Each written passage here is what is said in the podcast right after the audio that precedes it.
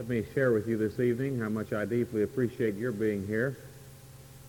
And as you're turning with me to the 12th chapter of Hebrews, let me also say a personal word of appreciation to Carlos Odom. I haven't come to argue with you this evening because the man with the argument is always at the mercy of the man with the experience. And you've already heard a man with the experience. And I praise the Lord for that testimony. By the way, if I could share with you just one little intimate sidelight here that you probably would be interested in. Uh, Carlos asked if uh, Wilson Beardsley or somebody on the staff could come over and help him get dressed this evening before he came over here. Wilson went over, walked in the door. Carlos laughed and said, well, here, Wilson, let me help you get dressed.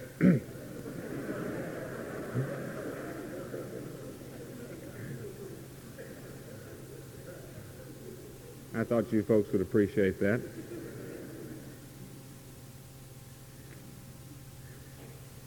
As I was listening to Carlos, God spoke to me as strongly as if you were to come up to me and speak to me audibly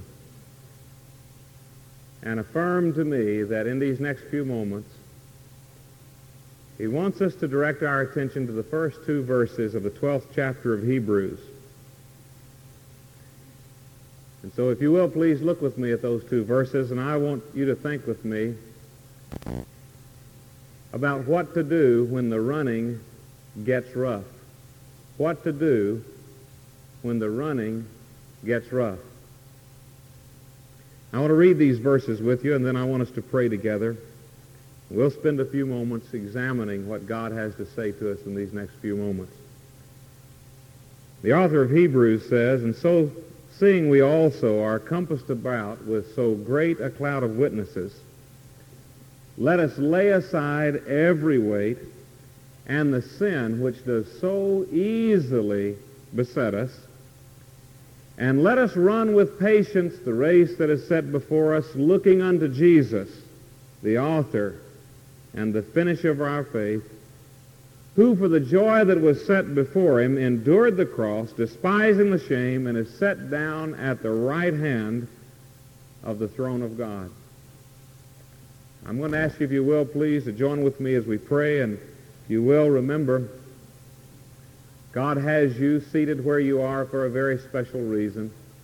It would be a shame, would it not, for those around you to have to come to Jesus tonight in spite of you.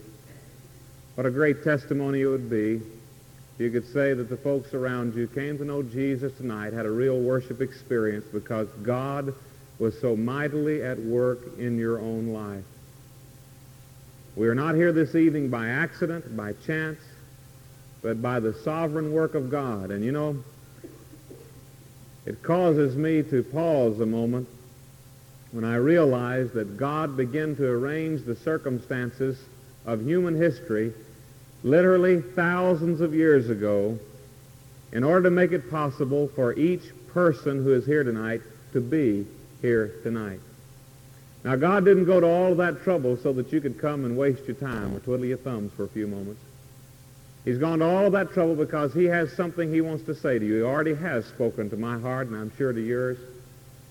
As we examine this passage of Scripture in these next few moments, I trust that God will open your spiritual eyes and ears and reveal to you spiritual truths that will transform your life.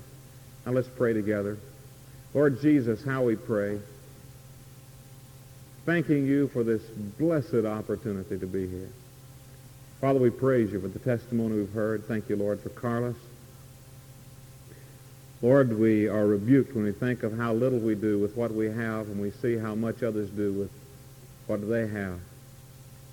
Father, how I pray that your Holy Spirit will somehow so move in upon us tonight that there would not be a single life, a single heart unchanged by the time of the benediction this evening. Lord, we realize that the devil would like to frustrate, thwart, and confuse the efforts of your Holy Spirit. But we know, Lord, that greater is he that is in us than he that is in the world. And so we take authority over Satan. We bind him in the name of Jesus and rebuke him according to the word of God, and because the precious shed blood on the cross of Calvary gives us the right and the authority and the power to do so, And Lord, I just pray that you'd surround this building with the mightiest battalion of angels that you have to do battle with the demons of the air who would seek to destroy all that you want to do. Open, Lord, our hearts and our minds by the power of your Holy Spirit. I pray in Jesus' precious, wonderful name. Amen. As I listened to Carlos give his testimony, I had the opportunity, as a minister so often does because of where he's seated, of looking out at your faces and seeing how God was speaking to you. Ministering not only in your hearts, but physical countenance, your physical countenance reflected something of what God was saying to you. And you know, it's uh, awfully difficult to listen to a man like Carlos and to see him without saying, bless his heart. Poor old Carlos, withered body, bless his heart. But you know, there are some of you here this evening who may not have a withered body, but you know beyond a shadow of a doubt that you've got a withered home. Frankly, I'd rather have the withered body. You know that when you get back home this evening, it's not going to be fun at all. You know that you and your wife, or you and your husband, or you and your kids, or you and your parents have not had an opportunity, or if you've had an opportunity, you have not shared any in months of what God is doing in your life. And God may not be doing much at all. It's hard to get along with each other. It's been a long time since a civil word was spoken. Every word you speak may be a word of criticism, caustic, critical, harsh. It could be that you don't even talk in your home. You spend all day at work talking. You stay home with the kids all day, screaming at the kids. And the truth of the matter is you've got a withered home. Maybe not a withered body, but a withered home. And I know there's some of you here this evening who are like that. You'd say, you know, that's the truth. I, I, just sometimes am tempted to toss in the towel. I'm just ready to quit, ready to throw up my hands. The running is so rough, I'm just ready to quit. Some of you perhaps don't have a withered home or a withered body, but you know that um, your moral integrity withered a long time ago. And you've tried so often coming down the aisle saying, well, if I can just get right with God and straighten things out, and yet you've turned around and walked out the door knowing that that same sin, which was going to cause you to compromise your moral and spiritual integrity, was waiting just around the corner, and it was going to get you. And sure enough, it did. And maybe you've tried and you've made resolutions and you've said, Lord, I'll never do it again. And you've cried and you've prayed and you've cried and you've prayed, but you always have. And maybe this evening you're saying, you know, the running is so rough for me. I'm just going to throw in the towel. I am ready to say I quit. I'm through. Oh, no, I'm not through being a Christian. No, I'm not through going to church. I'm not through singing these hymns, but I just give up on the battle. I'm through. Some of you men here and ladies who feel that way about your jobs, right?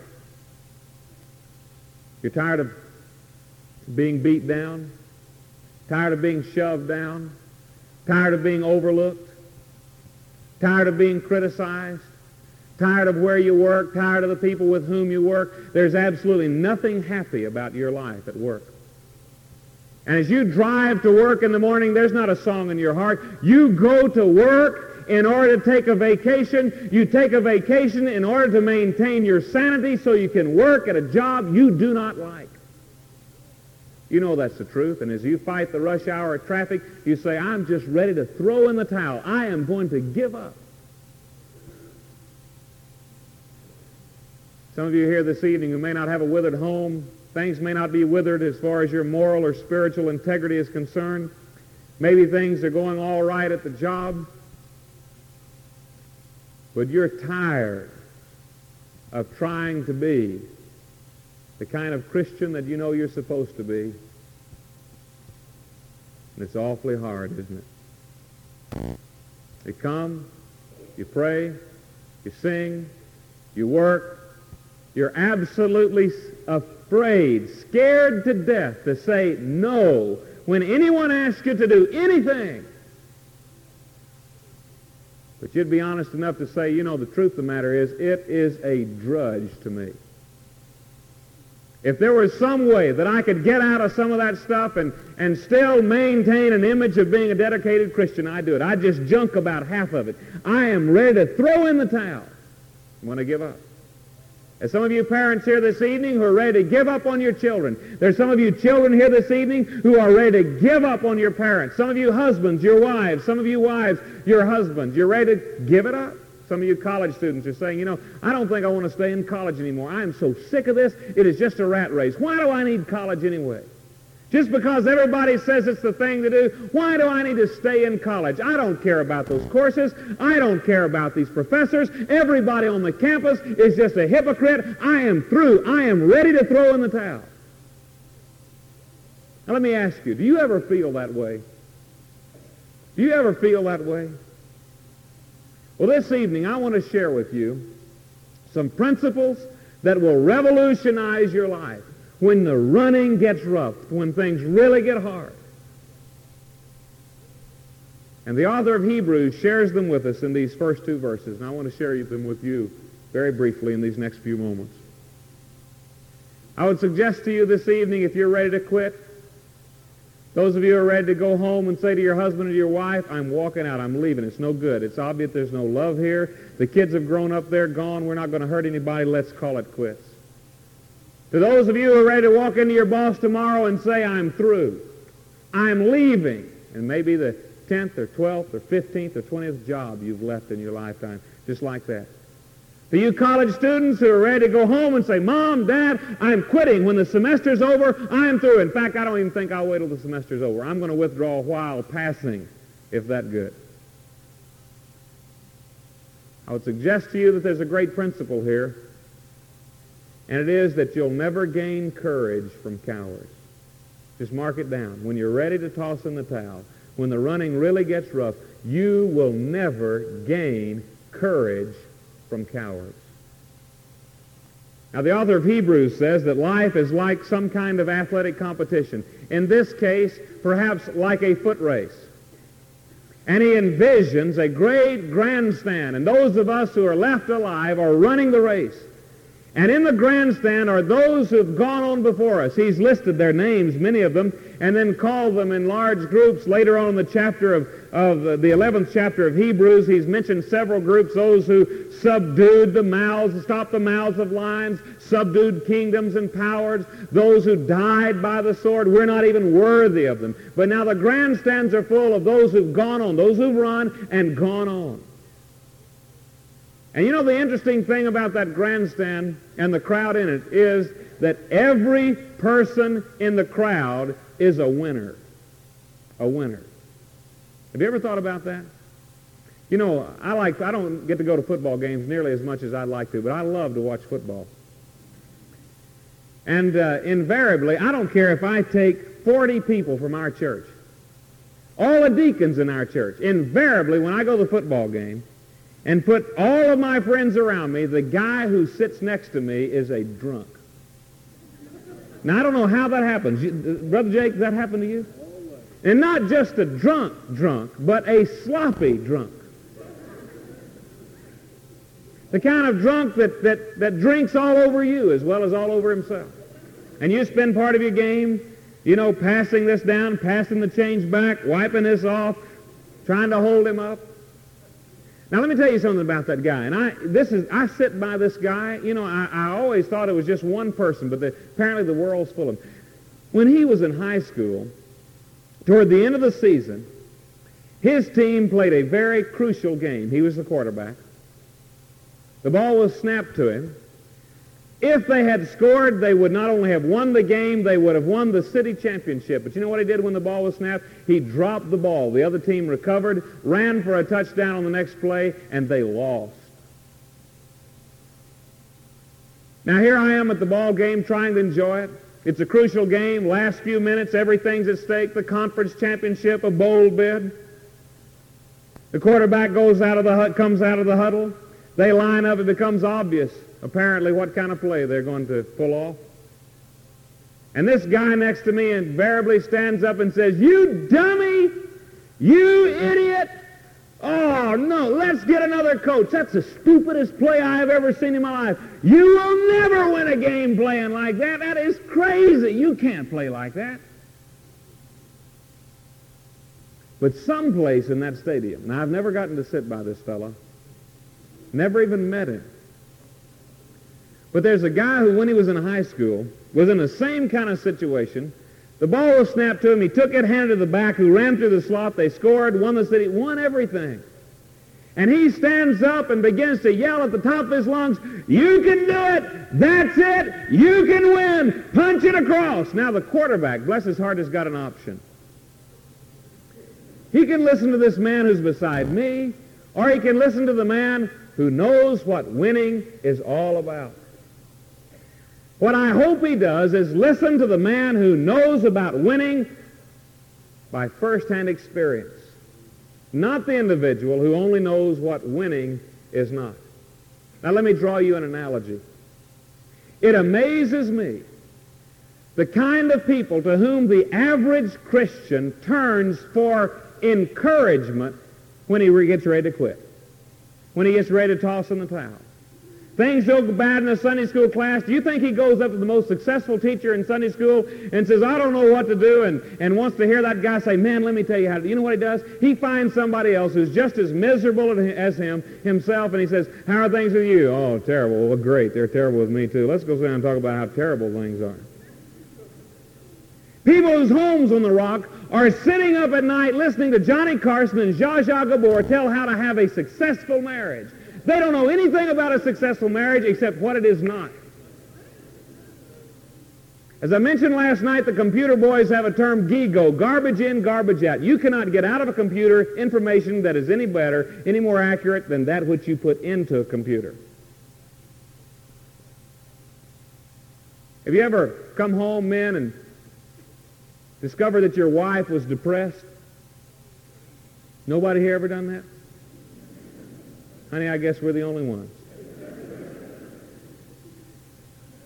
And yet, as you sat down, you said, what's the matter? Did, you, did the food go bad today? No. Dog run away? No. Kids misbehave? No. Perfect. Don't have any kids. Everything's fine.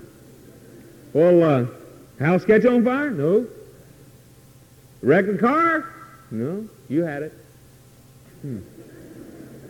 What's the matter? I don't know. I just, I just feel bad. You know what you'd find out about that lady? She's had three hours of counseling by way of soap opera. And you know the problem with a soap opera is that there are no real solutions. Just when they're having the wedding, I do, I love you, and I take you to be my wife. I take you to be my husband. And as they're walking out the aisle, the girl says, you didn't really say you were my uncle, did you? Married to my mother's first brother by my second cousin's husband?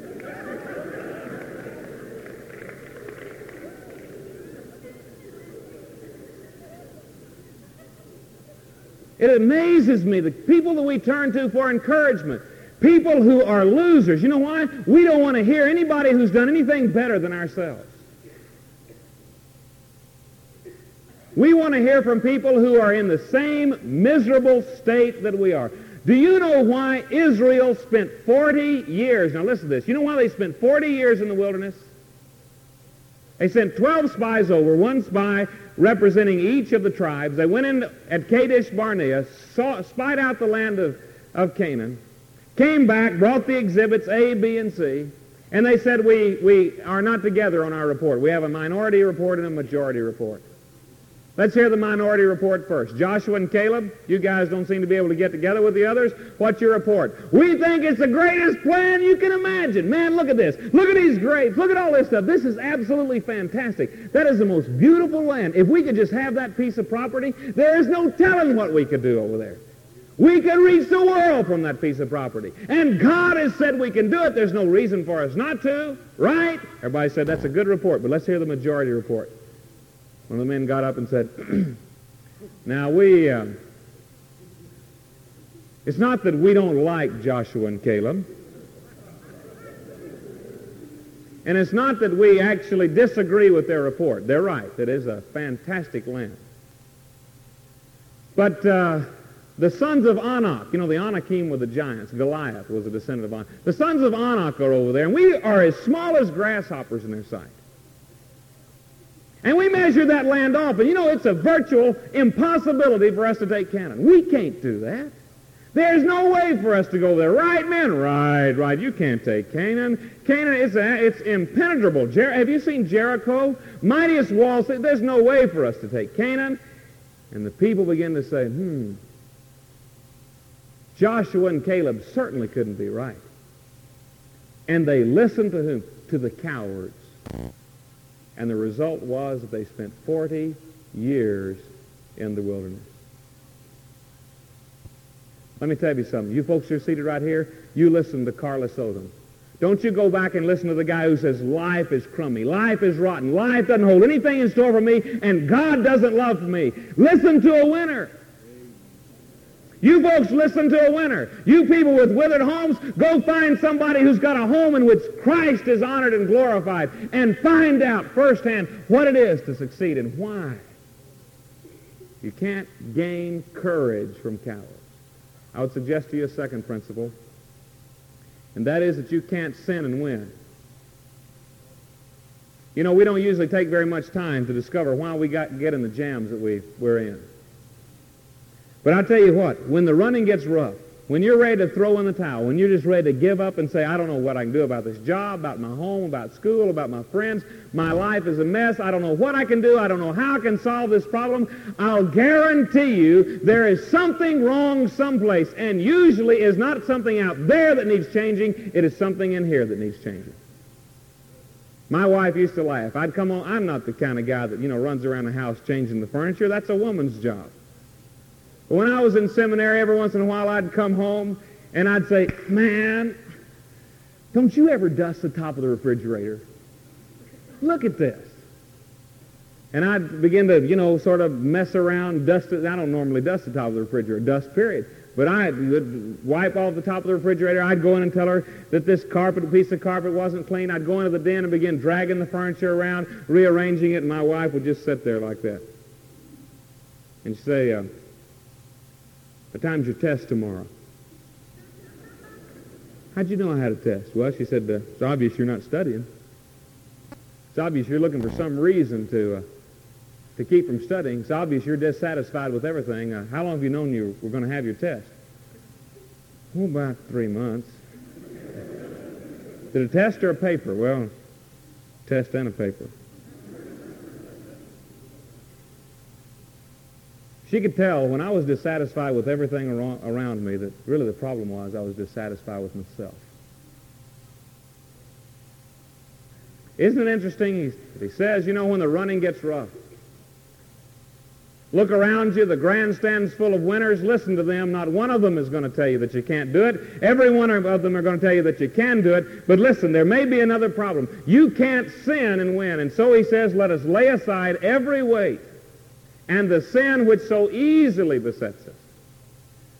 Now notice he has two, two categories of sin there. First of all, he said, let us lay aside every weight. Obviously, you're not going to run a sprint with lead weights around your ankles and lead weights around your waist and with your sweatsuit on and a raincoat and two or three of your heaviest shoes, you know. You're not going to run a race like that. It'd be ridiculous to do so.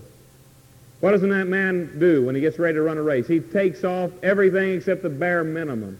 Now that's obvious, but isn't it interesting that he included also this little phrase, and the sin which so easily besets us? The sin which literally it means trips us up. Do you realize that a man could spend his lifetime training for the Olympics?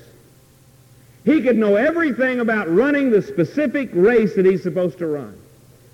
He could spend hours every day training. He could be the most highly developed athlete in this world. He could have in practice broken every record imaginable. He could have in the pre-Olympic games won every race that he had run.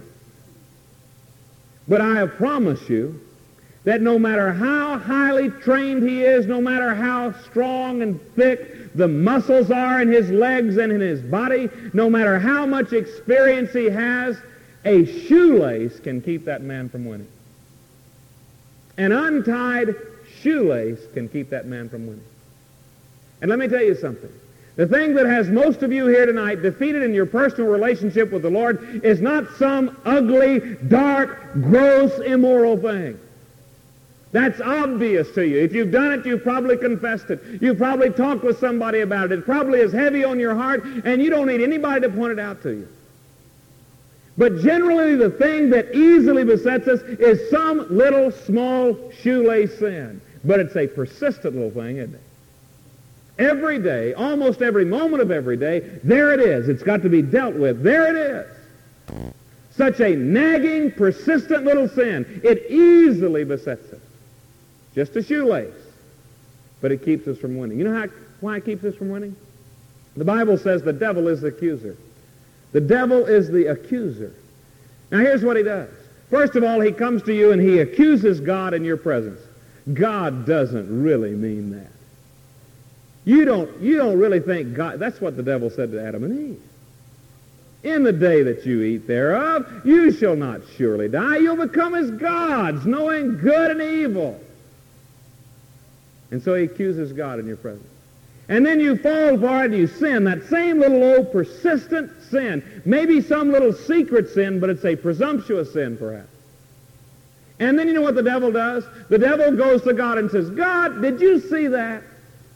Did you see what that kid did? And you call him your kid? Can you imagine him doing that? And then he comes back to you because by this time you're on your knees. You've got to get some solution. And he says, you don't really think you can pray, do you?